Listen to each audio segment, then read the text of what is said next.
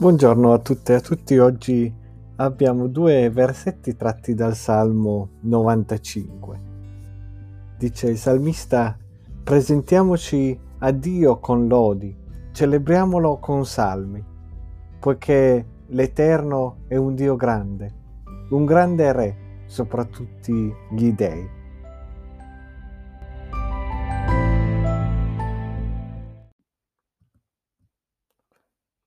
Questi due versetti del Salmo 95 ci introducono al tema di oggi, la lode e l'invito all'adorazione a Dio.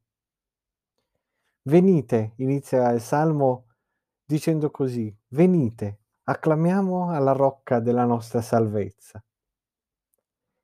I nostri culti iniziano spesso con il momento così definito di lode e adorazione. Insieme ci presentiamo a Dio e riconosciamo che Lui è il Signore delle nostre vite. E il Salmo ci invita a dare sempre lode a Dio. Certo è difficile, con quello che stiamo passando in questo periodo è veramente difficile dare sempre lode a Dio. Per molti di noi è una cosa quasi sovrumana chi sta soffrendo la solitudine in questo periodo, che è la vera piaga causata dalle restrizioni di questo tempo. Bene, chi sta soffrendo la solitudine difficilmente riesce a lodare Dio. Chi ha perso il lavoro o fatica ad arrivare a fine mese,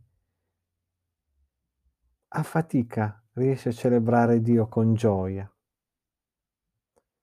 Eppure il Salmo ci invita a farlo, sempre, in ogni circostanza delle nostre vite. E quando ascolto queste parole, spesso penso ai nostri genitori o ai nostri nonni, nonostante tutto quello che passarono, la guerra, la fame, tragedie, povertà, non mancavano mai di dichiarare la loro fede e fiducia nel Signore.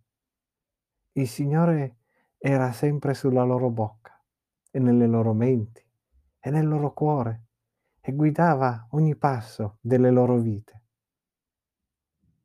E lo stesso siamo invitati a fare tutti noi. Noi che viviamo nell'epoca dell'ingratitudine, dell'egoismo, dell'io prima di tutto noi a cui è stato insegnato che dobbiamo soddisfare i nostri bisogni, i nostri piaceri prima di tutto. Siamo diventati ingrati, non sappiamo più riconoscere dove dare la lode giusta.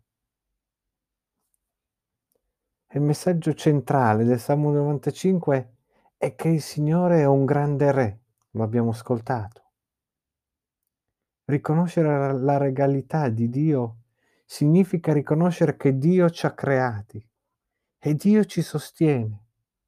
Per questo motivo Dio è degno della nostra lode in qualsiasi momento, sia nei momenti belli sia in quelli più difficili. E il Salmo suggerisce anche che la nostra lode è più che le parole innalzate al cielo. È un'espressione di fede che dovrebbe essere vissuta con fedeltà e fiducia. Questo è quello che gli israeliti nel deserto non fecero. Impariamo dai loro errori e colleghiamo lode obbedienza, perché questo vuol dire rispondere fedelmente alla chiamata di Dio.